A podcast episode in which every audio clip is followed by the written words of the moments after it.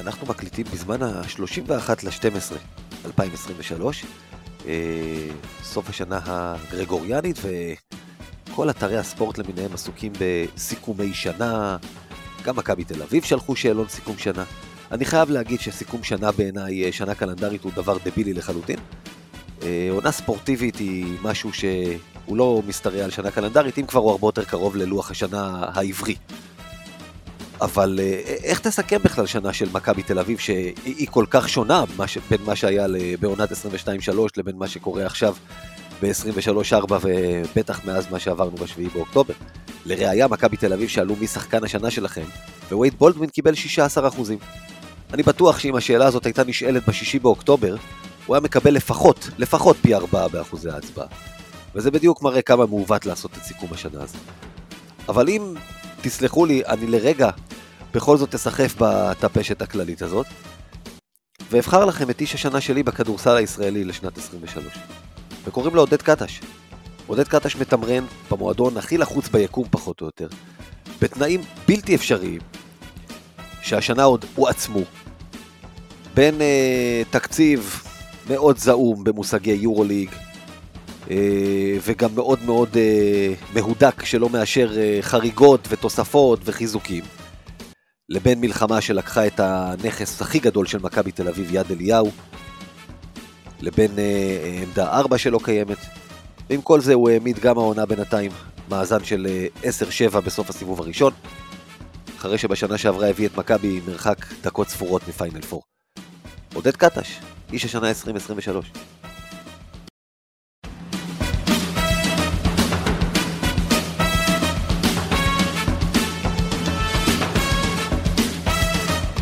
ערב טוב חברים, שנה אזרחית טובה למי שחוגג. אנחנו פה, אז אנחנו כנראה לא חוגגים. אמיר חוגג ביחד, אומרת? חוגגים ביחד, כן, בדיוק. אמיר חוגג בחדר המיון, אבל זה כבר סיפור אחר. כל אחד ומה ש... והמקום שמשמח אותו כנראה בסילבסטר. נאחל לאמיר החלמה מהירה. לא, לא משהו חמור למי שדואג, זה בסדר. הוא יוכל להמשיך לספר שהוא היה פעם שחקן כדורסל. בוא נגיד ערב טוב למי שכן כאן, ערב טוב יאיר זרצקי. אהלן, אהלן, מה נשמע? סביר, אני יודע. אתה יודע, אנחנו עדיין בסיטואציה שמקיפה אותנו בימים האלה. ונגיד ערב טוב, אם, אם כבר זיהיתם את הכל אתם יודעים, ואם לא נציג אותו עכשיו, בא לחזק אותנו בסיכום השנה, ארלה וייסברג, וואלה ספורט, אהלן ארלה. אהלן חברים, מה שלומכם? בסדר גמור, אני, אני לא מבין שאתה... לא בסיכום השנה, בסיכום הסיבוב, אנחנו לא מסכמים שנה לפי הפתיח שלך. אמרתי סיכום שנה, אתה רואה מה קרה עם כל הסיכום, סיכום, סיכום הסיבוב ירד על כל אלה שסיכמו ובסוף סיכם בעצמו. בסוף הוא מסכם לא, לא, בעצמו. אני מסכם סיבוב, לא מסכם שנה. הנה, אני, אני מבין שאתה לא חוגג סילבסטר. פחות, פחות. פחות הקטע תגידו, שלו. באמת, חייב לשאול שאלה, שאלה אם, ב- עכשיו זה, זה נכנס למישור תיאורטי לגמרי, אם היה מתקיים משחק כדורגל בין אה, נוצרים מיתולוגיים ליהודים מיתולוגיים, ו... וישו היה כובש בגלל שזה מול האקסית, אז הוא לא היה חוגג? הוא היה מרים את הידיים ככה? השאלה אם הוא היה מצטלב כשהוא עולה למגרש. בוודאי, בוודאי שכן. את זה אני די בטוח. טוב, אה, אם לא, אז היו צולבים אותו, אתה יודע. כן, בדיוק, היו צולבים אותו, אתה אומר. ואם היה מצטלם אחרי שער, האם היה מקבל שריקות בוסט, טוב, אנחנו לא ניכנס לזה, זה כבר מתחיל לגלוש. בואו כמה נתחיל... המנהלת הייתה כונסת אותו, זאת השאלה. או, זה, כן, רגע, הוא או. נחשב ישראלי, אבל, הוא נחשב ישראלי? שנייה רגע, יש לו אזרחות, זה בסדר, לא שוללים אזרחות. ישראלי חדש או ישראלי כחול לבן, או מה? איזה סוג של עטה ישראלי? ג'אבר עדיין אזרח, אז גם ישו. anyway, אז לפני, לפני שנסכם את הסיבוב, ניגע רגע במשחק שסגר אותו, אה, הניצחון על ג'לגיריס. אה, אראלה, נתחיל איתך, זה, זה ניצחון מרשים או שהיריבה מאוד חלשה? זה חייבים לבחור, כאילו, בסיטואציה רגילה, אז, אז בסיטואציה רגילה זה ניצחון שהוא כמעט מובן מאליו, אנחנו רואים איפה ז'לגיריס אה, מדורגת בטבלה ובאיזה רצף הפסדים היא נמצאת, אה, ואגב בליטאית אה, זה נשמע יותר טוב מאשר בעברית, כי בעברית אומרים שההנהלה נותנת גיבוי למאמן ואז מפטרת אותו, בליטאית מסתבר זה כשהשחקנים נותנים גיבוי למאמן, אבל אחרי כל זה, לבוא משבוע כמו שמכבי תל אביב באה ממנו, וגיא, אתה התחלת לגעת בזה, זה כל עניין הקיצוצים והשחקנים שלא חוזרים לארץ וזה שהישראלים אני בטוח, לא רק בטוח בניחוש, לא ממש אהבו את זה שהזרים לא באו איתם ודי הפקירו אותם למשחקי הליגה. בתוך כל האווירה הזאת ורק אימון אחד ביחד לפני משחק, אז לבוא אחרי כל זה משדה התעופה לנצח פה בקובנה, כן, זה מרשים. יאיר, בוא נשמע את, את, השני, את השנקל שלך על העניין. כן, תראה, אני אחלק את המשחק הזה לשתיים. ברמה לא, אני אתחבר רגע למה שהרלי דיבר עם כל מה שקרה מסביב. אה, אני חושב שזה היה המשחק אה, שלי היה הכי קשה ברמה האישית אה, להתחבר אליו רגשית, אם נקרא לזה ככה. מאוד, מאוד מהר במשחק נזכרתי בבדיחה הזאת של ג'רי סיינפלד, הזה שמעודדים גופיות ולא, ולא את השחקנים עצמם. זה הרגיש לי חלק לא קטן מהמשחק, שאצל חלק לא קטן מהשחקנים. אני ממש מעודד את הגופייה ולא את השחקן שנמצא בתוכה. אה, והדקות היחידות שבאמת באמת נהניתי מהן, אה, היו הדקות ברבע השלישי עם רביעייה של ישראלים, אה, שרצה שם ל-17 הפרש ובאמת שיחקה יוצא מן הכלל. אני מסכים עם ארלה שזה, עם כל מה שקרה, ניצחון מאוד מאוד מרשים, אני חושב שכולנו פה אה, למעט אמיר כמובן, אבל כולנו היינו בטוחים שהמכבי הולכים אה, להפסיד, אם לא לקבל בראש אה, במשחק הזה, בגלל התנאים שהיו מסביב. אבל בחלק השני, המקצועי, אני אגיד שאני חושב שמכבי פגעה בכל המפתחות שלה למשחק הזה, גם בדקות שהיא לא הובילה ולא לא בהכרח נראתה יותר מדי טוב. דיברנו על הדברים האלה בקצת שהספקנו לדבר לקראת המשחק הזה שבוע שעבר, אז דיברנו על להיות קשוחים בהגנה, אה, השלשות של ג'לגיריס, קינן אבנס כמפתחות, ועוד מפתח אחד שמכבי אה, ציינו אותו, ואני חושב בצורה מאוד מאוד נכונה, אה, זה היה הקצב של המשחק. באו פה שתי קבוצות שברמה הסטטיסטית הן מאוד מאוד הפוכות בגישה שלהם למשחק. מכבי שרוצה להגביר את הקצב של המשחק ולהגיע לכמה שיותר הזדמנויות כליאה, וזה מצד אחד, מצד שני ז'לגיריס שיחסית ליורוליג משחקת בקצב משחק מאוד מאוד איטי, אה, ולמרות הסקור הנמוך במחצית הראשונה, גם במחצית הזאת, הקצב של המשחק היה קצב של מכבי, אה, וברבע השלישי אפילו עוד התעצם. אה, במחצית היה למכבי 36 פוזיישנים, שזה קצב של 72 למשחק, זה מעל הממוצע של ג'אל גירס, זה הרבה יותר קרוב לממוצע של מכבי. ואם לא הרבע האחרון שנכנסנו שם לאיזה סוג של בונקר, אז, אז היינו רואים שהמשחק הזה עוד עבר אפילו את הממוצע של מכבי בפוזיישנים. אה, ואני חושב שזה היה המפתח, שגם בדקות פחות טובות שבהם איבדנו הרבה מאוד כדורים והיינו באחוזים מאוד מאוד רעים אה, מהשדה, אה, עדיין המשחק התנהל בקצב שלנו ולכן אני חושב שזה באמת משהו שעזר לנו לקחת שליטה על המשחק, לפתוח פער ברבע השלישי ולנצח אותו. זה ניצחון מאוד מאוד חשוב, כי תכף נדבר על מה שיבוא בסיבוב השני ובעיקר בהתחלה שלו, ואני חושב שנבין למה זה ניצחון מאוד מאוד מאוד חשוב. אה, כן, אז, אז אני אחבר אולי קצת, מה שאמרתם שניכם כמובן אה, די נגעתם בהכל. אני, אנחנו אמרנו שנפסיד בגלל שקשה מאוד לנתק אה, את האווירה מסביב ואת כל מה שקורה, אמרנו מכדורסל, כמו שאמרתם, לורנזו בראון אמר לא התאמנו בכלל למשחק הזה, זה אחד. והרלה הזכיר איך מגיעים שחקנים שכמו שיאיר, אתה אמרת שבוע שעבר, מרגישים אולי הישראלים והצוות שפשוט הפקירו אותם. ואז אתה חוזר ואמור לחלק כיפים ולחבק, ומה נשמע, וזה נראה לי משהו שמאוד מאוד קשה לעשות את זה. בטח יש אצל חלק מהישראלים איזושהי מרירות, כמו שאמרתם. לבוא, לשים את זה בצד ולנצח על המגרש ולהילחם, והקבוצה נלחמה, ולא הראתה את החוסר חשק, ונזכיר אגב שעשו את זה גם, שוב, בלי וייד בולדווין. אה, אז, אז החלק הזה כן מרשים, וגם שהראו הגנה לשם שינוי, פתאום, אתה יודע, הוא, זה, מה שהיה צריך זה לא להתאמן למשחק כדי לשמור, זה, זה יפה. למרות שצריך להגיד אולי שגם היריבה פה חלשה. יאיר נגע בשבוע שעבר בעניין של השלשות, אה, קבוצת השלשות הטובה ביורוליג עמדה על 25% במשחק הזה, ורק 7 אה, שלשות בסך הכל. אה, שזה קורה, וגם ז'אלגיריס לא פוגעת, אז אתה תנצח אותה. זה הכל, יש לעוד מישהו לומר משהו על ז'לגיריס, כן, או שאנחנו... אני, אני, אני לא חושב שזה כמה שהיא חלשה, כמו כמה שהיא מתאימה למכבי, כי, כי ראינו את מכבי מנצחת אה, את וילרבן ואלבה ברלין, שהשתיים היחידות שמתחת לז'לגיריס בטבלה, ושתיהן בכל זאת הגיעו לאזור 50 נקודות במחצית. אני חושב שפשוט הגארדים הקטנים שיש לז'לגיריס, אני עוד לא מדבר על קו הקדמי שזה בכלל נגרייה, אבל הקו, הקו האחורי מאוד מאוד מתאים לשחקנים כמו תמיר בלאט וג'ון די ברטולומיאו, שאולי בפעם היחידה לאורך כל העונה הזאת, אין להם שום נחיתות פיזית.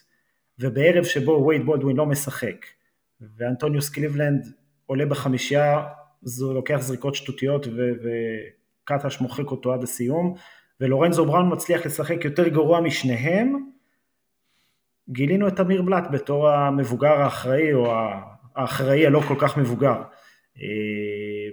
האם זה אומר שמול מונקו לצפות לתצוגה דומה מתמיר בלאט? לא יודע, אבל אה, ניצלו יפה מאוד את המתנה שקרויה ז'לגיריס קובנה. כן, כן, אז אה, נגעת בבלאט, אני במצטיין השני, או למעשה הראשון, אני לא אתייחס עכשיו, כי אני אגע בו בהמשך שנסכם שנה, אבל רק נגיד, שיא נקודות, שיא קריירה בנקודות, שיא קריירה במדד לג'וש ניבו במשחק הזה, מול, מול האקסיט. ואנחנו, אני, אני שוב אומר, אני, אני מבטיח לגעת בו אה, אחר כך. טוב, זהו, בואו אה, נעבור לסכם את הסיבוב. בואו נתחיל איתכם, נתחיל איתך יאיר. אה, הייתי אומר, לא, לא הייתי אומר, ת, תן ציון לסיבוב הזה, אם אתה רוצה אתה יכול, אבל אה, בוא נגיד מה טוב, מה פחות טוב בסיבוב הזה, מה ראינו במכבי. תשמע, קודם כל הסיבוב הזה הרגיש כמו איזה עונה שלמה, כן, אה, צריך להגיד. אני אנסה לסכם את זה ככה, לפני שנרד לפרטים ונדבר על שחקנים ברמה יותר אה, ספציפית. אתה יודע, יש כל כך הרבה סיבות בעונה הזאת להתלונן ולהתבאס על, על, על כל מיני דברים. אם זה ההגנה של מכבי, שצריכה להיות גרועה כמעט משבוע לשבוע עד, עד ג'לגריס. אה, העובדה שלקחו לנו את הבית ואנחנו לא משחקים בהיכל. אה, הפציעות של בולדווין והסגל הקצר שבנו בקיץ, שלא מאפשר לנו להתמודד עם הפציעות האלה כמו שצריך. אה, החלטות מסוימות של אה, עודד קאטה שמרגישות כאילו הן אה, מגיעות מהבית ולאו דווקא קשורות למה שיש על המגרש, כמו למשל הצימודים שלו של גבוהים בעמדות 4-5, ומן הסתם כל מה שקרה לאחרונה עם חוסר היכולת של ההנהלה להתמודד בצורה טובה עם כל המשבר הכלכלי בעקבות המלחמה, והמרד של הזרים שהגיע בעקבות הקיצוץ, אבל בסוף בסוף בסוף, שורה תחתונה, אתה מסתכל על המאזן, אתה אומר לעצמך כאילו 10-7, שזה המאזן הרביעי בטבעו ביורוליג, אם אני, אם אני לא טועה. נכון? זה גם לקבוצה במקום הרביעי יש... אה, כן. קבוצה של ארלה יש את המאזן הזה. אמ, אז אתה יודע, בכל התנאים האלה שהם באמת, חלקם לא ממש תלויים במכבי, בעיקר העובדה שאנחנו משחקים בבית. אני חושב שזה מאזן, אתה יודע, באמת, לא פחות ממדהים, אה, אפילו שהלוז היה יחסית יותר קל בסיבוב הזה, נדבר על זה תכף. אז אתה מסתכל על כל הדברים האלה, אתה אומר כמה כבר אתה יכול להתלונן כשזה, כשזה המצב שיש לך בטבלה. אה, ואני חושב שבעיקר, בעיקר כל התוצאות האלה מעלות איזשהו סוג של תסכול קטן על אה, מה יכול להיות אם. כי מכבי ששנה שעברה, אם אני לא טועה, הייתה אחת מקבוצות החוץ החלשות בהיסטוריה שהפילו לפלייאוף. אה, מסיים את הסיבוב הזה. טוטל. כל העונה בחוץ. מסיים את העונה, כן, הזה, בליגה כל, כל העונה, בליגה הסירה כמובן, כן. אה, מסיים את הסיבוב הזה עם מאזן החוץ השלישי בטבעו ביורוליג. 4-3, נכון? אה, כן. שזה... כן, שיחקנו עשר פעמים בבית לכאורה ושבע פעמים חוץ, 4-3 כאילו בחוץ. כן, אז... אז די מדהים לקבוצה שנה שעברה ניצחה חמש פעמים, כן. בדיוק, אז, אז נכון ששוב, גם פה מרבית היריבות ששיחקנו נגדם בחוץ היו החלשות יותר ביורוליג, אה, ותכלס מכבי משחקת כל העונה בחוץ, אז אנחנו די מורגלים לשחק במגרשים שהם לא שלנו. אה, עדיין, כאילו, מאזן החוץ הזה, אפילו אם תורידו ממנו ניצחון אחד או שניים בעונה רגילה, אה, בתוספת לדעתי ללא מעט משחקים שהיינו מנצחים אם הם היו קורים בהיכל, היו יכולים לשים אותנו היום במקום שני ביורוליג, לדעתי אפילו בשקט בסוף הסיבוב הזה, וזה קצת מתסכל, אה, למען האמת. כן, אני, אני חייב להסכים. שמע, קודם כל, אתה תמיד תשאל מה היה קורה אם, ואנחנו שוב יכולים להעריך שעם ההיכל יש לנו לפחות עוד איזה שני ניצחונות. אה, יותר אפילו. עם הגב שההיכל נותן. אתה יודע, זה, זה כבר משחקי נדמה לי, אבל uh, הערכה, איך אומרים, הערכה זהירה שהגיונית גם. לא, תראה, כאילו, uh, שנה כן. שעברה, אני אגיד לך למה אני אומר את זה, כי שנה שעברה למשל, לצד הרבה מאוד משחקים שניצחנו בהיכל, שאתה אומר, או אני אגיד את זה הפוך, לצד הרבה משחקים שהפסדנו בחוץ, שהרגשנו כאילו הם ברחו לנו מהידיים, היו המון משחקים בהיכל שאתה זה היה נראה כאילו גנבת אותם, מונקו בתחילת העונה, אולימפיאקוס, אה, עוד כל מיני משחקים שאני... גם היה איזה 17. פנרבכצ'ה, חזרנו מזה, פנרבכצ'ה, הרבה מאוד משחקים כאלה כן. שאתה ממש בדקות האחרונות הצלחת להפוך את המשחק ולהשתלט עליו ולנצח, והעונה... אפילו ביין מינכן אגב, היית נראה בדרך להפסד. כן, אבל זה כבר היה לקראת הסוף. אה, אני מדבר ממש בשלב הראשון של העונה. אה, אני אומר, השנה כשאני מסתכל על הניצחונות שלנו, אני, אני לא מצליח לחשוב על איזשהו ניצחון שאתה אומר, זה, גנבנו אותו בדקות האחרונות, לקבוצה השנייה הגיעה לנצח יותר מאיתנו. להפך, אני דווקא זוכר כן משחקי חוץ, אה, או אפילו כמה משחקי בית, כמו ברצלונה ואולימפיאקוס, ש, כן, שאתה אומר לעצמך, אם זה לא, היה קורה בהיכל, אנחנו כנראה מנצחים את זה. גם אולימפיאקוס, שיחקנו, אתה יודע, שיחקנו לא טוב, ואם זה היה בהיכל, אני בטוח שהם משחקים הרבה יותר טוב. זה, זה מעבר למאזן, תשמע, זה קודם כל צריך לזכור שהשגת מאזן 10-7 בלי, שוב, אמרנו נכסים, בלי השחקן במכבי תל אביב, ששמונה משחקים לדעתי, וייד בולדווין, השחקן ששנה שעברה היה הכי חשוב, שחקן במכבי תל אביב היחיד שדיברנו על זה שאין לו באמת מחליף על הספסל, היה חסר. ג'ון די ברטולומיאו היה בחוץ לאיזה חודש, אה, בלי הבית שלך, ובלי הגנה, תכף אנחנו נדבר על המספרים.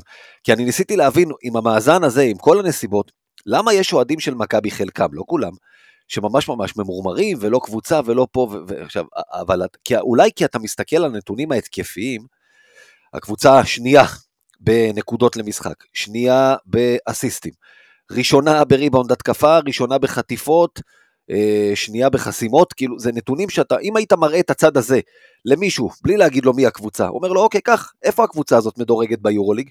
הוא היה אומר לך בטח 2, 3, כאילו לא היה אומר לך מקום שביעי כמו, ש, כמו שאנחנו עכשיו. אז אולי מהקטע הזה מגיע התסכול, כי אתה אומר עם כל הנתונים ההתקפיים האלה, וזה לא מתורגם ליותר ממקום שכרגע שווה פליי-אין, בגלל שבצד השני הנתונים הם לא טובים. אה, מה, מה דעתך הרלי?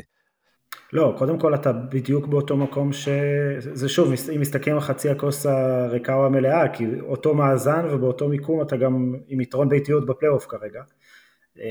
בפליין, אתה יש, אתה מערער. 4 עד 7, אתה באותו מאזן. אה, אוקיי, אבל... ואם אתה, אנחנו כבר עושים את הטבלה האמיתית, אז מי הקבוצות שהיא מכבי ב-10-7? מונקו, פנתנאיקוס. ו...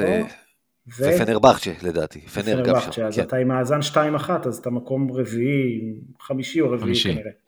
כן, אבל זה יימדד כמובן שתשחק את המשחקים ברור, הנוספים ברור. נגדם. אה, אז, אז ברור שמכבי תל אביב לא משחקת כדורסל מושלם, אה, וברור שהיא לא שומרת בהגנה. אני, אני חייב להודות שאני מנסה למצוא כל מיני הסברים לתופעה הזאת של מכבי שסופגת אה, קרוב ל-50 נקודות במחצית הראשונה, ו...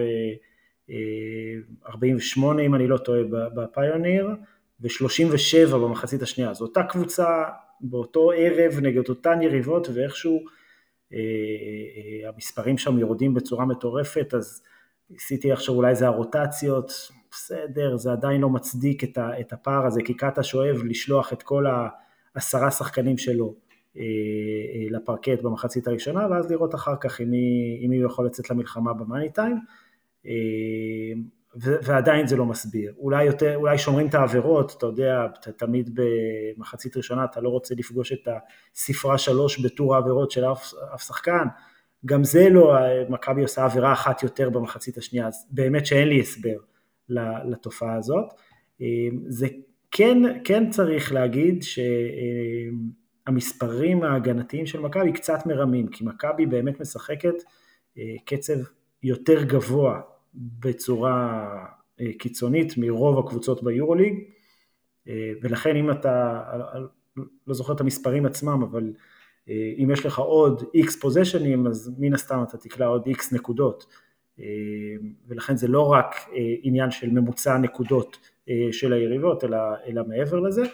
ושוב, אחרי כל הדברים האלה, המקום שבו מכבי תל אביב נמצאת, כמו שאמרתם, הוא, הוא, הוא די מדהים, ואני רוצה לתת את הקרדיט הזה לקטש, כי לפעמים, גם אני כצופה מהצד, אני בטוח שאתם כאוהדים בוודאי, רואים אותו משלב ידיים ולא צועק ו- ורק מקבל טכניות, אני לא יודע מה הוא אומר שם לשופטים, שכל כך מדליק אותם כל פעם מחדש, אבל לפעמים אתה רוצה שיבוא איזה אחד כזה כמו ז'ליקו שיהיה סגול ויתחיל לקלל את לורנזו בראון שלא שומר בטיימאוט או במהלך משחק, אבל קטוש הוא טיפוס אחר, ויכול להיות שדווקא בעונה כזאת, עם כל הטירוף הזה מסביב, הטירוף השלילי, זה בדיוק האישיות שאתה צריך כדי שחדר ההלבשה הזה, שיש לו כל כך הרבה סיבות להתפרק, כדי להשאיר אותו מאוחד ולהשאיר את השחקנים האלה ביחד ולייצר אצלם את המחויבות האישית הזאת. קשה למדוד את הדברים האלה, להגיד מה קורה אם ומי היה המאמן ומי היו השחקנים, שורה תחתונה, הוא מצליח בצורה פנומנלית בדבר הזה. אז אני, אני רוצה רגע להתחבר לדברים ששניכם אמרתם, ואני רוצה רגע לנסות להסביר גם למה אנשים קצת מתוסכלים, חלק מהאוהדים קצת מתוסכלים, מתוסכלים כמו שגיא אמר, ולנסות גם לענות על מה שהרל העלה, שזה למה מכבי סופגת כל כך הרבה יותר במחצית הראשונה והשנייה. אה, אני חושב שמכבי תל אביב הגיעה אני, אני, אני נכנס את זה לעודד קטש, כי אני מניח שזה מגיע ממנו, אבל נראה כאילו הגיעו השנה עם איזושהי תוכנית מסוימת אה, כחלק מהשיטה ההתקפית, שבאה ואומרת, אנחנו אה, ננסה כמטרה ראשונה להגיע לכמה שיותר אה, הזדמנויות כליאה, מה שנקרא, שזה בעצם שילוב של קצב משחק גבוה עם הרבה פוזיישנים, וממש הסתערות על ריבאונד התקפה. מכבי תל אביב שהייתה קבוצת ריבאונד התקפה מצוינת שנה שעברה, אה, השתפרה בזה אפילו העונה מבחינת אחוז הריבאונד התקפה שהיא לוקחת, אה, וזה אחוז מאוד מאוד גבוה, אני חושב שאנחנו באזור ה-38 אחוז אם אני לא טועה, אין לי את המספר מולי כרגע, אבל זה אחוז מאוד מאוד גבוה. אה, ואני חושב שכתוצאה מה, מהשיטה הזאת, מהגישה הזאת, אז קורים פה שני דברים. אחד, ברור שזה, כמו שאמר, כמו שהרלה אמר, זה גורם לקבוצה השנייה לקלוע יותר ממה שהיא קולעת בדרך כלל. אני חושב שגם הצורך של הקבוצה השנייה כל הזמן להיות בדגש מאוד מאוד גדול על ריבאונד הגנה, אה, פלוס הקצב משחק הגבוה הזה גם קצת מתיש אולי טיפה את היריבות שלא רגילות לקצב כזה. אה, ואז כשמתחילים להגיע לשלבים האחרונים של המשחק, הדקות האחרונות, הרבע האחרון, יש קצת יותר עייפות בצד השני. אה, היעילות של הקבוצה השנייה, של הקבוצה השנייה קצת, קצת יורדת לדעתי. אה, בעוד שמכבי, גם אם היא מחטיאה או לא יעילה, אז, אז יש את הריבאונד התקפה שמאפשר לתקן, ובסוף אין מה לעשות, שאתה שם נקודות על הלוח, זה גם מונע מהקבוצה השנייה אה, לרוץ ולהגיע לנקודות אה, קלות יותר בצד השני. אז אני חושב שזה זה ככה לגבי אולי ההסבר בהבדלים בין המחציות. לגבי הסיפור הזה של אנשים שהם מתוסכלים, בסוף הצד השני של המטבע הזה, של איך שאנחנו באים מבחינת גישה והרצון להגיע לכמה שיותר אה, אה, הזדמנויות קליעה, זה בא על חשבון יעילות, אה, חד משמעית. מכבי תל אביב, שנה שעברה בליגה הסדירה, שיחקה עם קצב משחק של 71 פוזיישנים למשחק, וכלה ב-1.17 נקודות לפוזיישן, שזה נתון יפה לקבוצה, סך הכל. העונה אנחנו משחקים 5% יותר מהיר מבחינת פוזיישנים, 75% למשחק, ואנחנו ירדנו ל-0.97. אז בסוף, כשאתה מסתכל על זה פוזיישן אחרי פוזיישן, אתה רואים קבוצה לא טובה בהגנה, ורואים קבוצה לא יעילה בהתקפה. אה, למרות שאנחנו אבסולוטית קולים יותר משנה שעברה, עדיין זה מגיע בעיקר בגלל הקצב והריבון התקפה. אז אני חושב שזה אולי מה שגורם לאנשים להסתכל על זה ולהגיד, אה, הקבוצה הייתה יכולה להיות הרבה יותר טובה. לא בטוח שבסך הכל אם היינו שומרים על המספרים של שנה שעברה, אני לא יודע אם, אם היינו קולים יותר, אם היינו מנצחים יותר, אני לא יודע, אני לא, לא נכנס לדיון הזה. אה, אני כן אגיד אבל כן משהו לגבי... כן. סליחה שנייה שאני קוטע אותך, אני כן חושב שכדי אה, לבחון את העניין הזה באמת של היעילות וההגנה, היעילות בהגנה ובהתקפה פר אה, פוזיישן, הייתי מנקה מהמאזן הזה את התבוסות הגדולות, כי במכבי תל אביב אנחנו מכירים אותה גם בעונה שעברה, פעם ב... יש לה את המשחקים האלה שהיא מתפרקת לחלוטין. כן. אגב, לא רק למכבי, באופן כללי בליגה הזאת שהפכה לסוג של חצי NBA בעומס כזה, יש קבוצות שזורקות משחקים לפח ברגע שרואים שזה לא הולך לכיוון. שנה שעברה אה, היה 29 הפרש בוויטוריה, והייתה עוד תבוסה במדריד. מדריד. נכון, אה, מדריד. והיה כמובן הדרבי בגמר הפלייאוף, והשנה היה לך 28 הפרש במונקו, היה לך 29 לא- הפרש בריאל, זאת אומרת...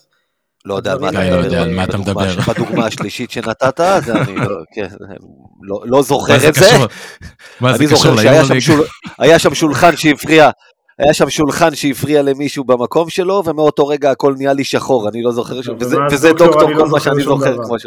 בדיוק. כן. התעוררתי יומיים אחרי ביד אליהו וזהו. אז, אז זה בדיוק, אלה בדיוק המשחקים שיוצרים את הנקודה המוזרה הזאת בטבלת היורוליג, שמכבי תל אביב כל כך למעלה, עם יחס, עם הפרש סלים שלילי.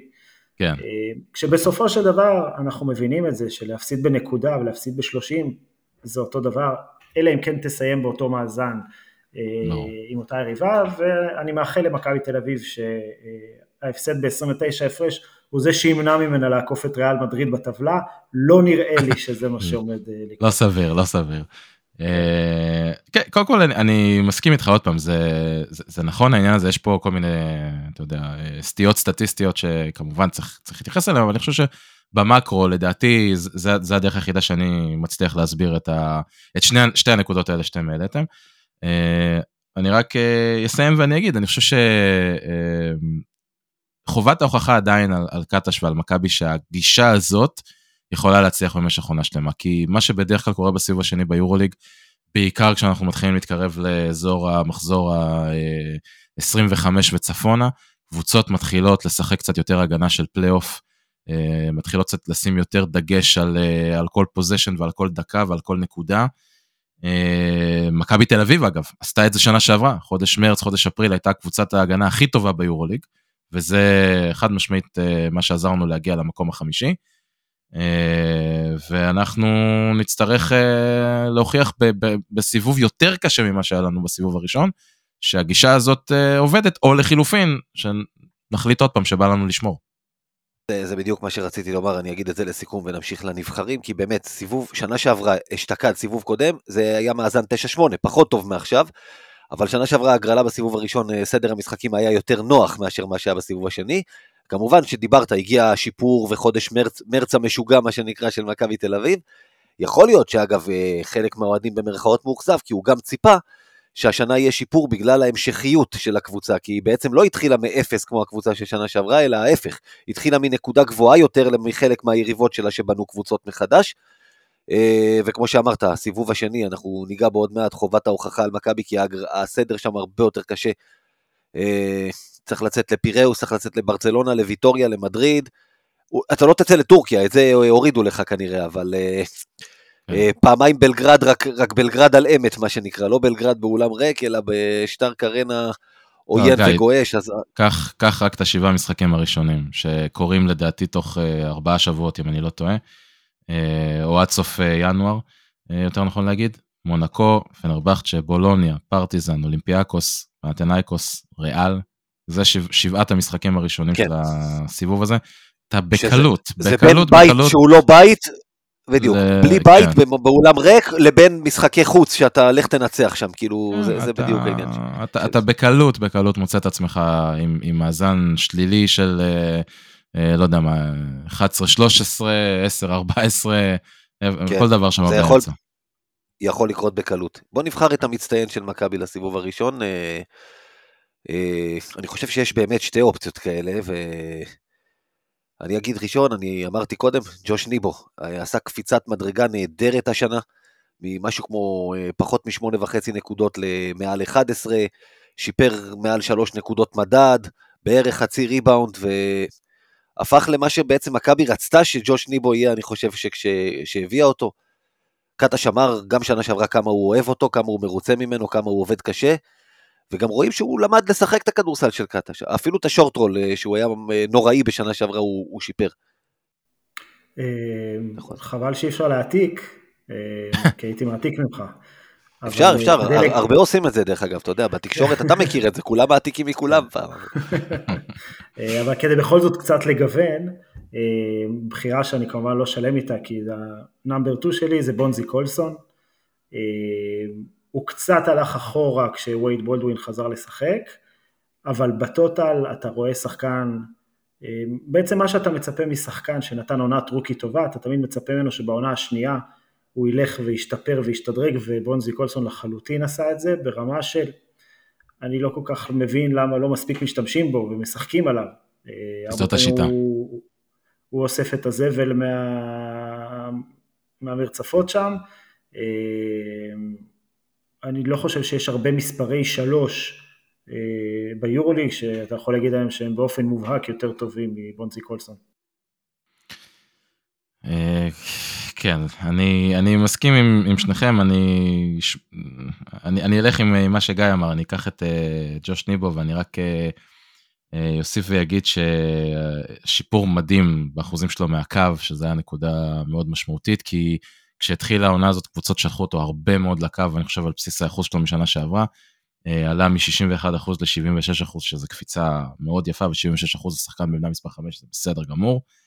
21 מ-23 בשלושת המשחקים. האחרונות, נכון, אה, נכון. אה, עומד על 1.22 נקודות לפוזיישן, שזה יפה מאוד, אה, נתון מאוד מאוד יפה. כן, צריך להגיד, ג'וש ניבו למכבי יהיה מאוד מאוד קשה להשאיר אותו פה בעונה הבאה משתי סיבות. אחת, כמובן, כל המצב הכלכלי של מכבי תל אביב, הוא מסיים חוזה, הוא שחקן חופשי בקיץ. הוא מרוויח השנה 800 אלף אה, דולר במכבי לפי פרסומים כאלה ואחרים. היכולת שלו רק מצדיקה לקבל יותר, אני לא חושב שמכבי תוכל לשלם לו יותר, זה פעם אחת. ופעם שנייה, צריך להכיר בעובדה שהוא מסיים את השנה השלישית שלו בארץ, אה, ואלא אם כן מכבי מתכננת להציע לו חוזה לעונה והוא יסכים לקבל את זה, זה אומר שאחרי העונה הזאת הוא כבר מתחיל, מתחיל לשלם עליו מס גבוה יותר. אה, לא בטוח שמכבי תוכל כלכלית להציע לו הצעה מספיק אטרקטיבית. וזה חבל, כי כמו שגיא אמר, הוא מאוד מתמקצע בשיטה של קטש, לא בטוח כמה אחרי השנתיים האלה יהיה לו קל לעשות הסבה למאמן שעובד אחרת עם הגבוהים שלו, אבל, אה, אה, אבל אין ספק שזה שחקן שחי את השיטה של עודד קטש בצורה מאוד מאוד טובה. אוקיי, אני זוכר איך אוהדי פנטינאיקוס התעצבנו כשעודד קטש, עוד לפני סיום העונה שלו בפאו, אה, כשהוא עוד חשב שהוא יקבל את ההזדמנות שהובטחה לו אה, לבנות את הקבוצה, אה, הוא נקב בשני שמות של זרים שהוא מתכנן להביא, כמובן פנטינאיקוס הייתה אז במצב כלכלי שונה מאוד מזה שיש לה היום, ושני השמות שהוא אמר היו קינן אבנס וג'וש ניבו. חשבתי שהוא אמר פריימו. לא. כן, נכון. זה לחיזוק באמצע העונה. כן, קינן אבנס הוא רצה בתח... ממש כשהוא הגיע, והפועל חיפה לא שחררה, אה, מציאות תמורתו את מרקוס פוסטר, איזה ימים, וג'וש ניבו הוא רצה להביא אותו מאילת, אה, אני זוכר את אוהדי פעם ממש מתעצבנים כאילו, והיום לא שיש להם סיבות ל... להתלונן כרגע, כשבעמדת הרכז יש את סלוקאס או ג'ריאן גרנט ובסנטר את לסור, אבל אה, כן, קינן אוונס ו, וג'וש ניבו במצב שהיה אז, זה דווקא היה אחלה. אה, נלך למאכזב, אתה יודע, בחרנו מצטיין. מאכזבים יש אולי קצת יותר אופציות, אמרתי, מצטיינים היו שניים. בואו נתחיל איתכם. אראלה, אתה ראשון. אה, בחירה קשה, כי, כי שוב, אני אומר שהשורה התחתונה של מכבי, העונה היא, היא יוצאת מן הכלל, לפחות בשלב הזה. ואני חושב שהאכזבה חייבת לבוא באופן ישיר אה, לציפיות.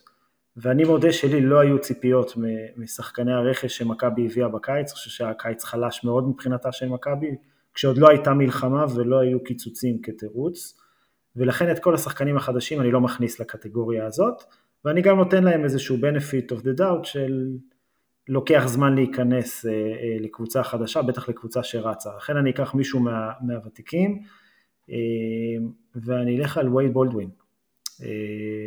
כי לאו דווקא בדברים שקשורים לכדורסל, אלא יותר הדברים שמסביב והעצבים ומה שהפך כבר לאיזושהי בדיחה על העבירה הטכנית הקבועה והרחקות, כל מיני סימנים לווייד בולדווין הישן והפחות טוב, אלה שהזהירו מפניו אה, אה, לפני שהוא הגיע לכאן. אה, עכשיו אנחנו מכירים את בולדווין, אנחנו מכירים גם את מערכות היחסים עם מכבי, זה יכול עוד להשתפר ולהשתנות, אני נוטה להאמין שזה גם יקרה.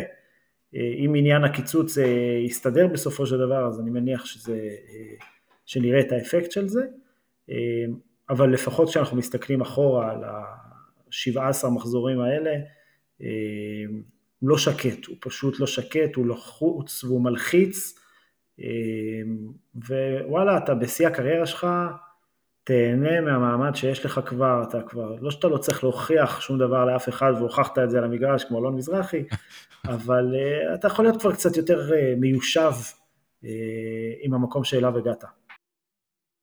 יאיר, שלך? אני אלך על בחירה שאני חושב שקצת תפתיע אתכם. ארלה אמר, אכזבה היא תמיד באה כתוצאה מציפייה, אז אני חושב שכולם יודעים כמה אני מאוד מאוד אוהב את רומן סורקין, ואני בחרתי אותו כמאכזב שלי לסיבוב הזה, כי ציפיתי ממנו ליותר. חייב להגיד, אמנם עלה טיפה בנקודות, אבל תכל'ס זה בעיקר בגלל סיום, סיום טוב של הסיבוב, לקח לו המון זמן להיכנס לעונה הזאת. אה, ולמרות כל הדיבורים בקיץ על אה, עמדה 4 וכליאה מבחוץ, בסוף הוא זרק רק שלושה אחת למשחק, למרות אחוזים סבירים, 35 אחוז. אה, עונה שעברה הוא היה מאוד מאוד יעיל עם 1.22 נקודות לפוזיישן ורייטינג התקפי מטורף של 137.9. השנה הוא צנח ל-1.02 נקודות לפוזיישן ורייטינג התקפי של 111. בקיצור, לא קפיצת המדרגה שאני רציתי לראות ממנו. אה, היה לי הרבה מאוד ציפיות מהעונה הזאת שלו, ולכן הוא המאכזב שלי לסיבוב, ואני מקווה שהוא אה, ישתפר בסיבוב השני. אה, אוקיי, בחירות ראויות, תראו, אני, אני אגיד שהבחירה שלי, גם כתבתי על זה, היא וייד בולדווין כמו אראלק, היא שוב, בעיקר גם בקטע של הראש ובקטע של ההגנה, שהוא שומר הרבה פחות טוב משנה שעברה. כיוון שהרל הזכיר את וייד, אני גם אגיד את הצלע השנייה מהקו האחורי. גם, גם לורנזו בראון השנה, אה, שהוא יותר מבוגר, יותר מיושב, אה, אה, בטח לא מצפים ממנו לאבד ראש, ובסך הכל כשמסתכלים גם מספרית, הוא די דומה במספרים בנקודות אסיסטים לשנה שעברה. אבל יאיר הזכיר את זה כבר בתחילת העונה, הוא, הוא זורק הרבה יותר מבחוץ השנה מאשר uh, בשנה שעברה, הוא כאילו יותר חושש אולי לתקוף את הטבעת. ועיבודי הכדור, שכבר דיברנו עליהם, שזה קורה הרבה יותר מדי, ויש לו הרבה יותר מדי משחקים, הרבה יותר מדי חוסר יציבות ממשחק למשחק, ממשחק טוב למשחק פחות טוב, ואתה לא יכול לקבל את זה מה, מה, מה, מהמנהיג שלך על המגרש. ממנו אתה, הוא צריך להיות איש של יציבות. עם וייד אתה מצפה לטכניות ולעיבוד ראש ולדברים האלה, ממנו אתה מצפה שלא יאבד את הראש וגם את הכדורים. אה, נעבור הלאה, אתם יודעים, מכבי הביאה ארבעה שחקנים, אה, אני חושב שפה יהיה קונצנזוס מי, מי, מי הכי הצליח, אז תסבירו לי למה זה תמיר בלאט. כי הוא שחקן תמיר. אה, תראה, אני... קודם כל אני חייב להגיד עליו, אני חושב שהוא הדוגמה, העונה, הוא הדוגמה המושלמת לכמה סיטואציה זה מרכיב קריטי בהצלחה של שחקן בכל קבוצת כדורסל. אה, אני חושב שסיטואציה במכבי תל אביב עם עודד קטש כל כך נכונה ומתאימה לתמיר בלאט, שאפילו החיסרון ההגנתי שלו מחוויר לעומת שאר הבעיות של מכבי בהגנה, אז אתה לא מרגיש את זה. אמ, אבל אה, אני חושב שהוא פשוט ממצב את עצמו כ backup point guard מצוין העונה. אה, אחרי ששנה שעברה הייתה לו חצי עונה טובה מאוד באלבה וחצי עונה פחות טובה, אני חושב שבינתיים הוא שודרג את עצמו בכל פרמטר והוא פשוט פגע בכל המטרות ששמנו לו בקיץ, למעט אחת שהיא לא ממש באשמתו, שזה דקות של לורנזו בראון שלא באמת ירדו, אבל זה בעיקר בגלל הפציעות של אה, בולדווין.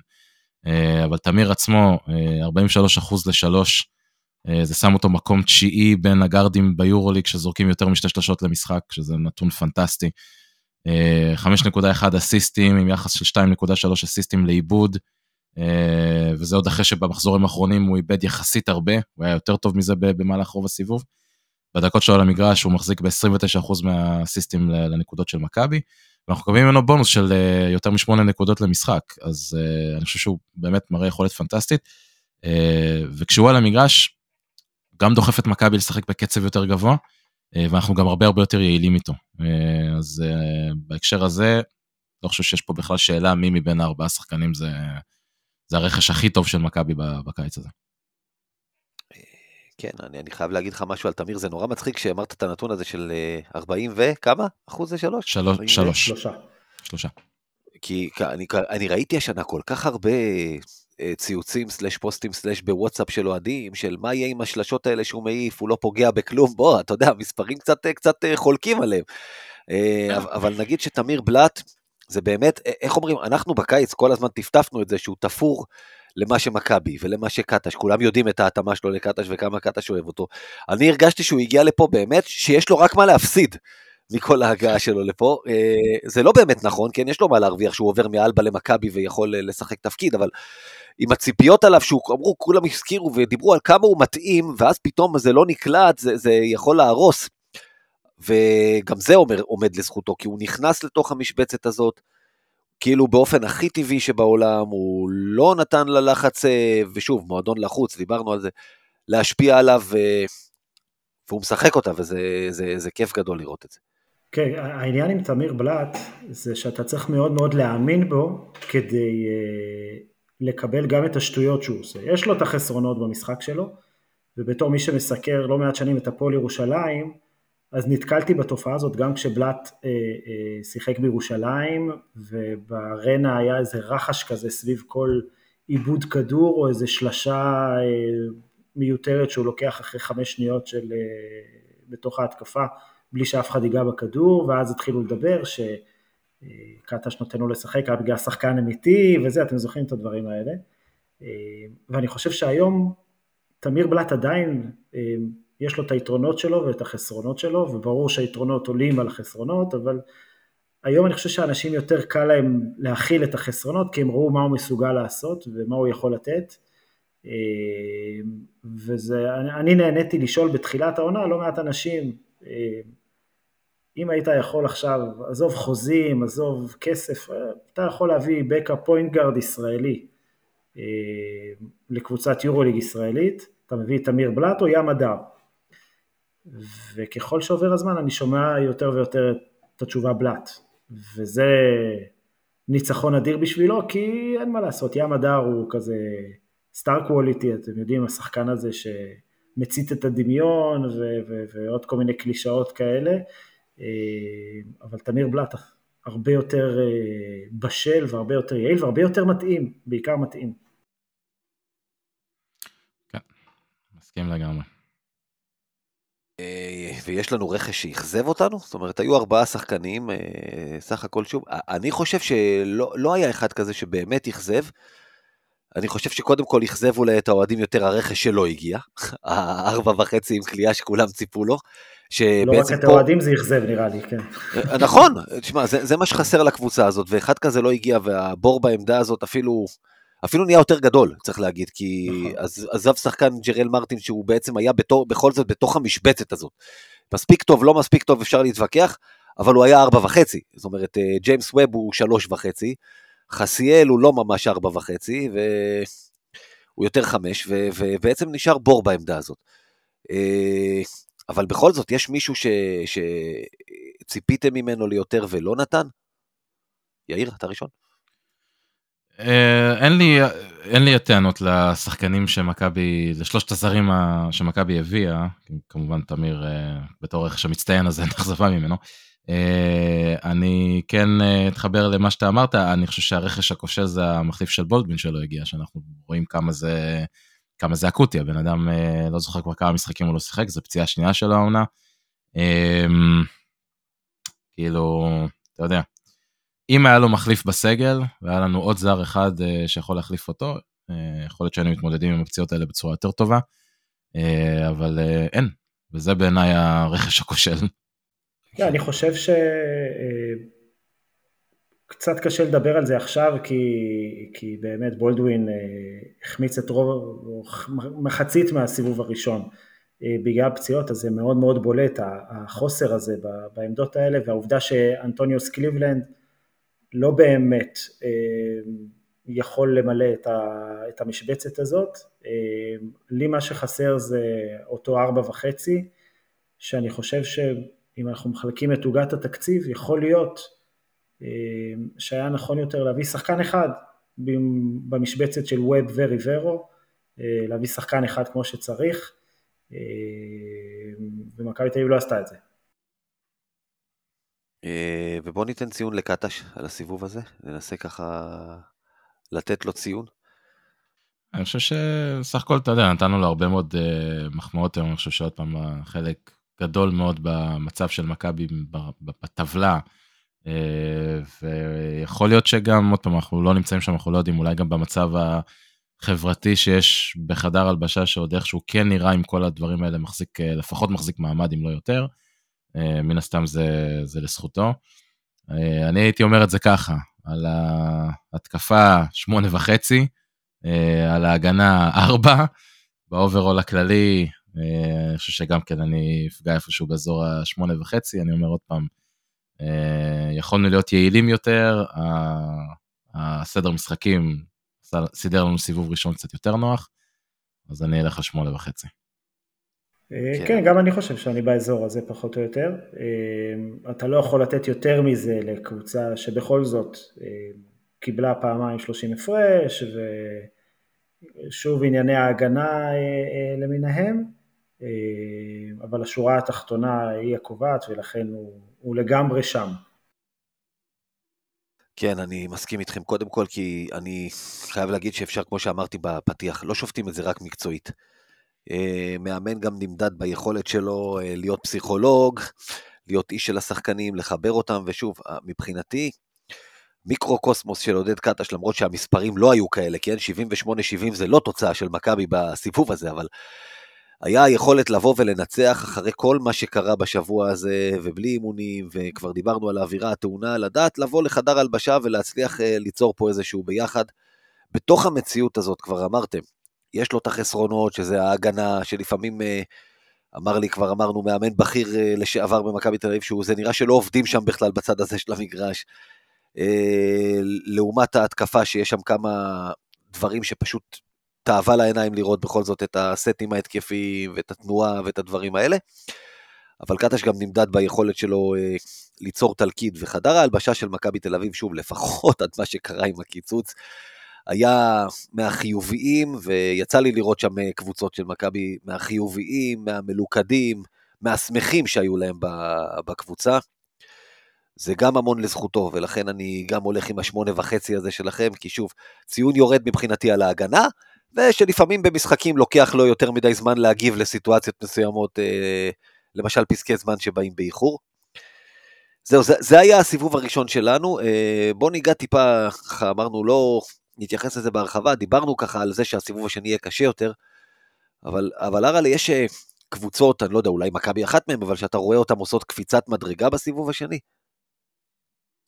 אני לא חושב, אני חושב שמכבי היא מאוד סולידית, אה, ולכן היא גם תישאר סולידית, זאת אומרת, נבואות הזעם של אה, מאזן 0-7 או 1-6 בשבעת המשחקים הקרובים, עם כל הקושי שמצפה להם, אני לא רואה את מכבי מידרדרת לדבר כזה. אה, אני גם לא רואה אותה, קשה לי לראות אותה רצה לסטריק של ניצחונות כמו שהיה לה בעונה שעברה באזור חודש מרץ, כשאין לה את יד אליהו. אגב, אם יד אליהו במקרה כן יחזור, אז uh, תראו את דבריי כמבוטלים, כי הולך להיות uh, טירוף מוחלט, למרות שכמה משחקי הולך להיות קרנבל, כמו שאומר השיר. כן. נשארו, כמה כן. משחקי בית כבר נשארו. נשארו לך חמישה במקרה הטוב, גם אם אחרי מונקו ווירטוס יאני, זאת אומרת, אחרי העשירי בינואר, שזה המשחק מול וירטוס כן, בולונה, גם אם ב-11 בינואר נגמרת המלחמה באופן מוחלט, ואומרים לך יאללה, וגם... והיורוליג אומרים ישר, יאללה, יאללה, אנחנו רגועים, תחזרו ליד אליהו, כאילו זה, גם כן, אם זה קורה, חמישה מבינים, משחקים. כן, כן. וגם חמישה משחקים בו, גם מי לא נשאר. אתה יודע, כבר שיחקת נגד החזקות, בינינו, זה כאילו, כבר עברת את זה. נכון. נכון. אה, מה שנשאר, עברנו את כל, את, כמעט את כל הגדולות, זאת אומרת, אה, בקטע אגב אה. הכלכלי של המנוי, אוהדי מכבי אכלו אותה לגמרי כבר. כל, ה, כל הביקורים האטרקטיביים, גם של המפלצות כמו ריאל ברצלונה. נשארה קבוצה זניחה אחת מהטונה. לא? בדיוק, כן. כן, כן, לא, אבל, אבל עזוב, אני אומר, הביקור של סקוטי הלך, הביקור של יאניס הלך, אתה יודע, כל, כל הדברים הפיק, הפיקנטים האלה אה, כבר הלכו לאיבוד, יחד עם זה, יחד עם האולימפיאקוסים והריאל מדריד והברצלונות וכל הדברים האלה שכבר לא יבואו לפה. כן.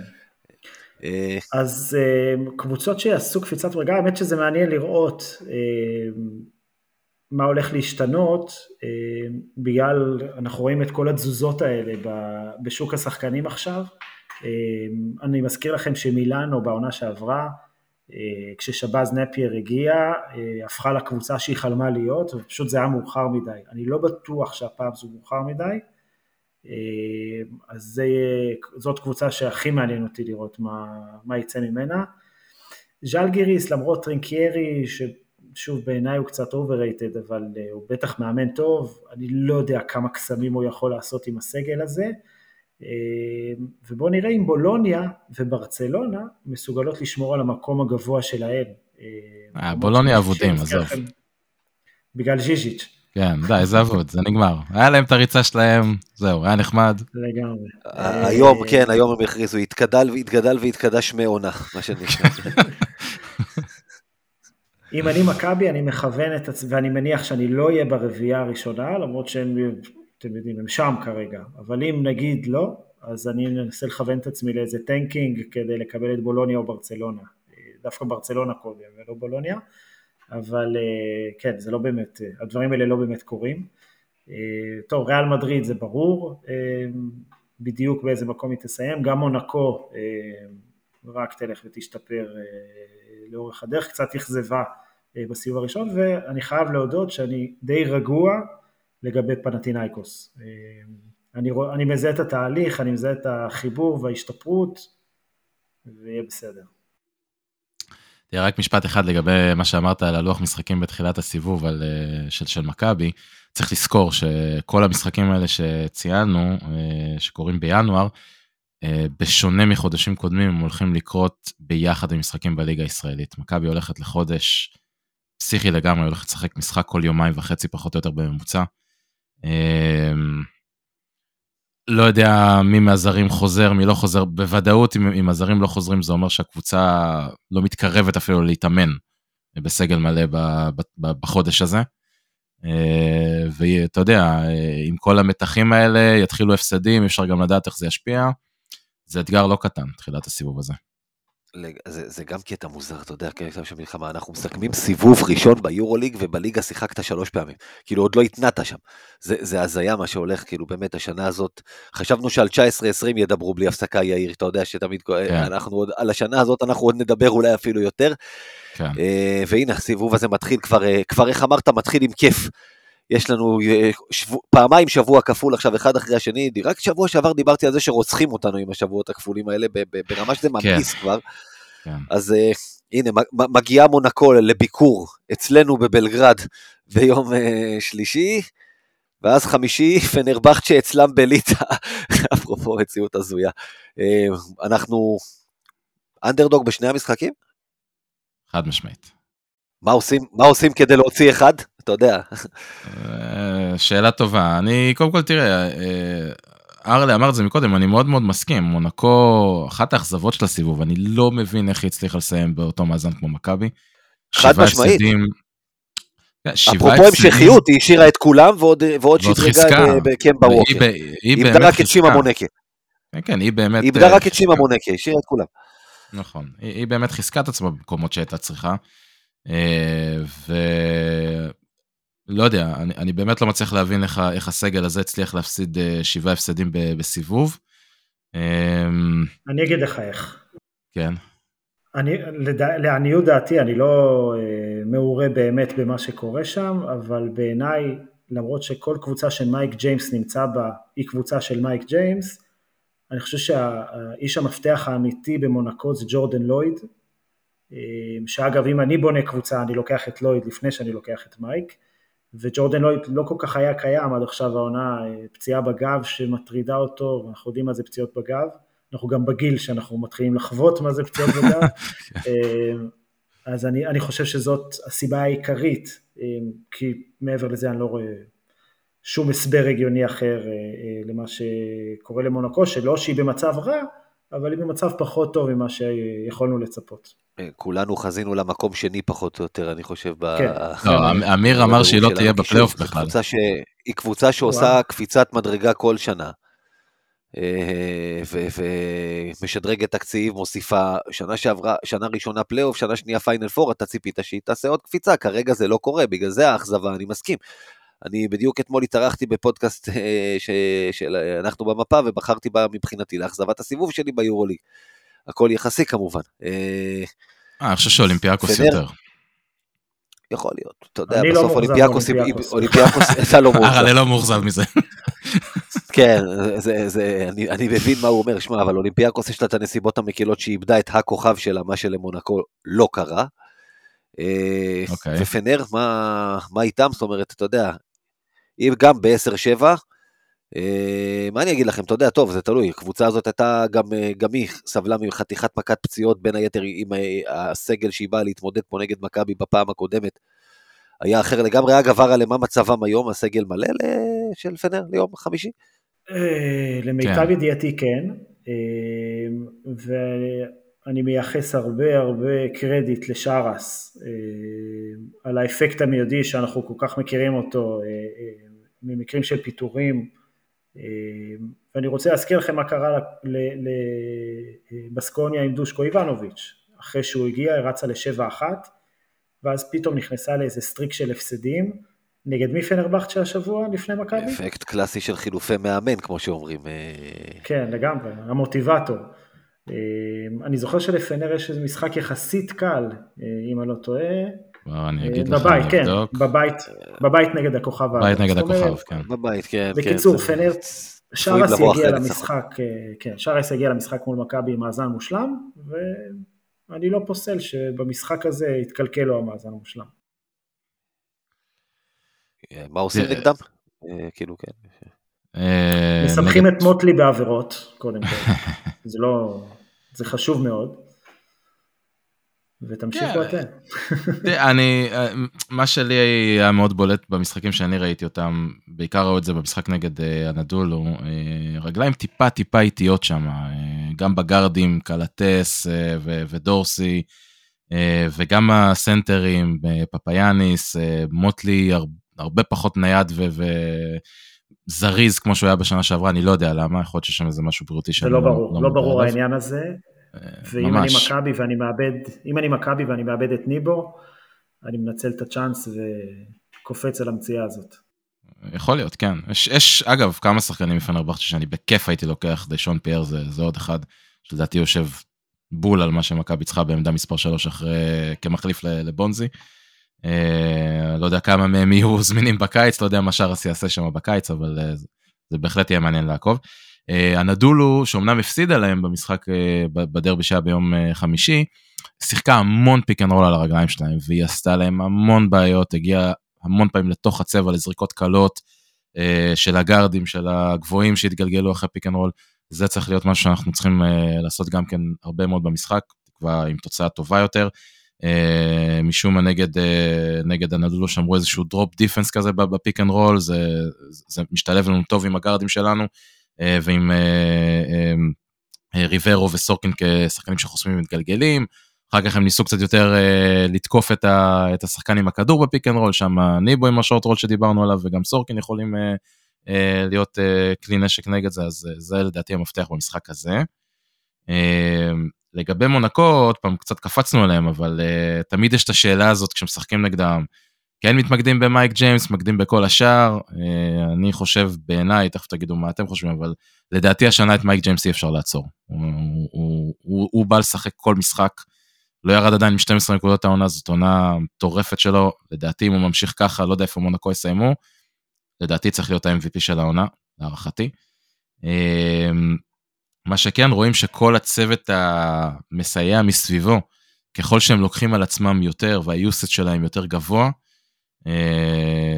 ו- והם פוגעים באחוזים פחות טובים, מן הסתם זה רק עוזר לנצח. יש בין הניצחונות להפסדים אצלהם, יש אה, הבדל של קצת יותר מ-15 נקודות אצל אה, אליו קובו, דיאלו, בלוסום גיים, קורנלי והוואטרה, שאני מניח ששחק לא מעט, כי הוא שומר על לורנזו בדרך כלל במשחקים נגדנו. אז כמה שאנחנו יכולים יותר לנסות לגרום למייק למסור ולהגיע לחבר'ה האלה ולקוות שהם לא יתפסו יום. ואולי יהיה לנו עוד איזה סיכוי להפתיע. אני מסכים איתך אגב, כן, יש uh, תמיד את שאלת הכוכב של עוצרים אותו, עוצרים את האחרים, במקרה של מייק ג'יימס, כמו שאמרת. תן לו גם שישתולל, תמנע את הכדורים האחרים, uh, שאחרים לא ינצחו אותך. אגב, שיטה טובה לעשות את זה, מה שנקרא השיטה המשולבת, זה שאז בסוף, אחרי שכל המשחק הרגלת אותם שאחד משחק לבד, עיין ערך, אה, אפרופו פנתנאיקוס, נדוביץ' בהופעה הבלתי נשכחת ההיא ביד אליהו, ואז בסוף אתה שם עליו את הטרפים ואת הצוות, ואז הוא צריך להעביר כדור, והאחרים שכחו איך, איך, זה, איך נראה הכדור הזה, ואז הם צריכים להתחיל להעיף אותו גם לסל. אה, אם כמובן מגיעים למשחק צמוד, כן, אתה יודע. מייק ג'יימס זה שחקן, כמו שאמרת השנה, זה עוד יכול אה, ללכת לכיוון שהוא מנצח אותך בכל זאת לבד. זהו, עוד מישהו יגיד משהו על השבוע שיש, או שאנחנו נעבור לעסק הפחות נעים? נקודה מעניינת בפנרבכט שזה מערכת היחסים של שרס אה, עם השחקנים שלו. אה, וזה היה מפתיע לראות אותו מגיע לשם בגלל שניקה לטיס, נייג'ל הייז וסרטק שאנלי די הסתכסכו איתו בברצלונה. עכשיו שרס אחרי אפיזוד בברצלונה מבין שזה הצ'אנס האחרון שלו בקבוצת על, ושהוא צריך באמת? לשנות את ההתנהלות שלו.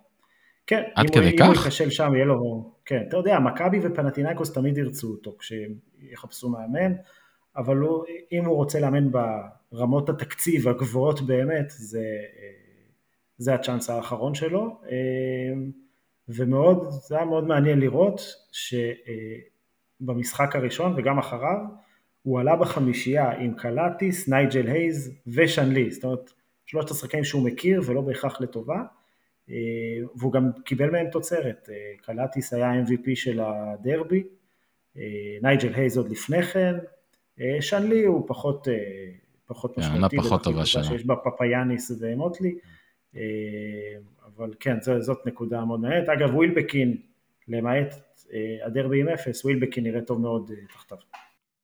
כן, קלטס היה משחק אה, פסיכי נגד אנאדולו, אה, וגם אה, נייג'ל הייז, אה, שחקן מדהים, באמת.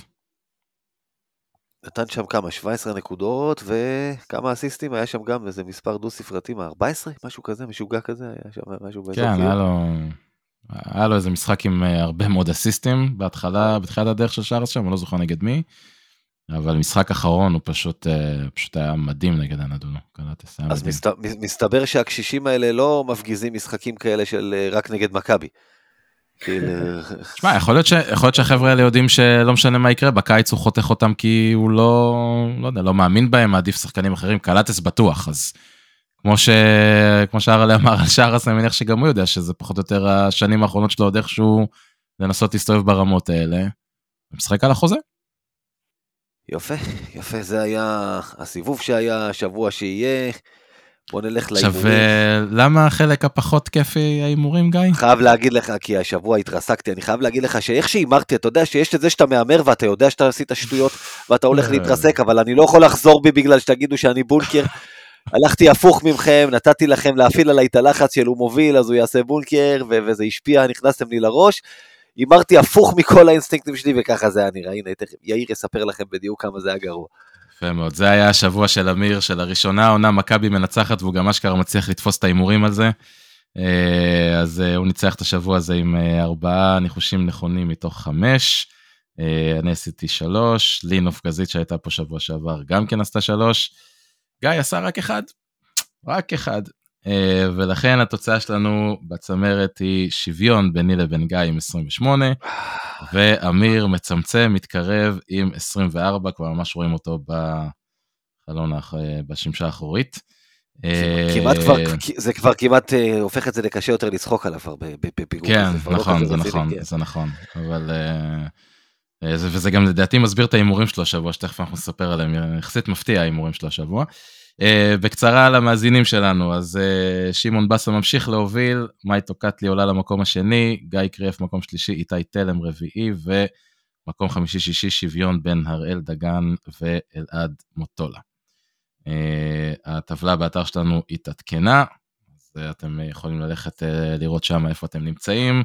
האם אתם כבר עומדים בתנאי של ה-75% אה, בשביל להיכנס לטבלה, כן או לא? מי שלא, לא לשכוח להמר. זה מה שהיה. עכשיו בוא נדבר על ההימורים של השבוע הקרוב. אז אה, כרגיל, אמיר שלח לנו, גם שלחנו את ההימורים שלו. אה, אנחנו נתחיל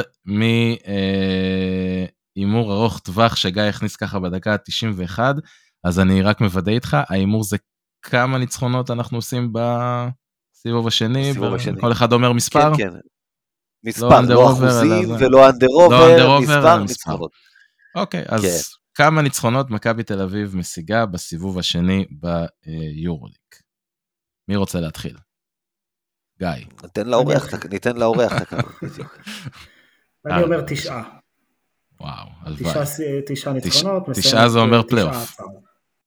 זה פלייאוף. תשעה זה לא, זה כנראה 19, פלייאוף. 19, 19 זה. כן, גבול- גבול הפליי-אין פלייאוף כזה, כן. 19 אתה מקום שישי, בוא נגיד שביעי ומעלה. שישי שביעי. בעונה בעונה כן, רגילה. שישי שביעי כזה. ומעלה. Okay. אוקיי. שנה שעברה כמה היה שווה 19? כי מכבי תל אביב ופרטיזן הגיעו 5-6, שניהם עם 20. אז נכון. אה, בדיוק, 19 נתן 7-8, 7 ו-8 לדעתי שניהם היו 19. אבל בשנה שעברה לא הייתה קבוצת על כמו ריאל מדריד שניצחה את כולם, אז יכול להיות כן. שהשנה יספיק פחות. אמת. בדיוק. אה, אה, לכן אני אומר, זה או פלייאוף או פלייאוף אתה אומר כן. 8, אני... שמונה וזה אופטימי מבחינתי שאני מסתכל על המספרים האלה, ההגרלה, כאילו, הכי אופטימי כן, שמצאתי. אני, אני, אני אלך איתך, אני חושב שזה המספר שאנחנו נעשה שמונה. אה, אמיר אמר תשעה. הלאה, נחזור להימור, להימורים על השבוע הקרוב בלבד. אה, אז בואו נתחיל מההימור הסטנדרטי, אה, שבוע כפול, אז אנדר אובר, חצי ניצחון השבוע. אמיר אומר over, אני אומר under. גם אני, under. over. בא פה אופטימי, זה מחליף את אמיר בפרק הזה. אוקיי. ראיתי שהוא אה, אחרון, אמרתי, אני הולך איתו. אוקיי, אה, הימור הבא. אה, משחק נגד מונקו, matchup מדד, נקודות מדד. ג'וש ניבו נגד דונטה הול. אמיר אומר ניבו, אני הולך איתו. גם אני, אחרי מה שאמרתי, אני יכול ללכת נגדו עכשיו. כן. תבטל, תבטל את ההימור, כולם הולכים אותו דבר. כן. אה, לא יש מאזינים, אתה יודע, אולי מישהו הולך שם הפוך. כן. בוא נראה. אה, אוקיי. גם על המשחק נגד, מונק, אה, נגד מונקו. אנדר עובר 89 וחצי נקודות שמכבי תספוג נגד מונקו. אמיר באופן. מפתיע אומר over. גם אני, זה, זה קל, אין מה לעשות. כן, כן. אחרי ה-70 בקובנה זה חייב להתיישר. כן, זה חייב להתיישר, כן. גם אני הולך over. כמה, כמה הם קלעו במשחק הקודם? ננסה רגע, זה בסיבוב הראשון, אה, בתבוסה של השלושים. 107. 107, כן. אז הפעם הם יסתפקו, הם ייתנו הנחה, מה שנקרא. כן. אתה יודע מה, יאללה, בשביל שזה יהיה מעניין, אני הולך under. אוקיי. אבל כזה, אתה יודע, 89, לא 80. כי היה לנו בשבוע כפול הקודם הימור דומה לזה, וזה הסתיים בול על 89 וחצי. אולי אנחנו צריכים להתחיל להכניס, לפחות אצל המאזינים, נראה לי שאנחנו נתחיל להכניס אה, איפה, ש, איפה שיש ממוצע נתחיל להכניס כן, פי 10, כן, כן, כמו בווינר, כן, בדיוק. בדיוק, בדיוק. טוב, אנחנו עוברים למשחק נגד פנרבכצ'ה. מצ'אפ מדד, אה, תמיר בלאט נגד ים מדר. אמיר באופן מאוד מפתיע. תמיר בלאט נגד מדד. רגע, לא, זה כן. משהו כזה. מה, מה אמרתי? כן, ים מדד. לא, הפוך. באופן מפתיע, אמיר הלך על ים מדר, אני הולך על תמיר. אה, על ים, אני אלך על ים.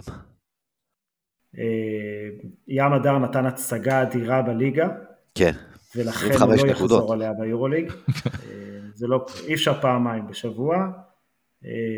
תמיר יותר, אבל לא, אף אחד מהם אני לא רואה מגיע לדו ספרתי. אוקיי, אוקיי, טוב, הימור הבא. עדיין נגד פנרבכצ'ה, מצ'אפ נקודות, בונזי קולסון נגד דיישון פייר. אמיר הולך על דשון פייר, אני חושב שזו פעם ראשונה שהוא מהמר נגד בונזי. אה, אני הולך על בונזי. כי דשון פייר לא עושה הרבה נקודות. כן, כן, אני אלך על בונזי כי שבוע שעבר... הוא לא עושה הרבה נקודות, אבל אתה יודע, יש לו את המשחקים האלה שהוא פתאום דופק לך איזה 14 נקודות בלי החטאה נכון. ברבע הראשון. אה, אני טועה, בשנה שעברה, בדיוק, במשחק פיאדליה, הוא ואייס כן. דייוויס היו אלה שנתנו את הנקודות, כאילו, בדיוק, ונגד מכבי משהו מתחבר לו טוב, אה, אני בכל זאת אלך על בונזי.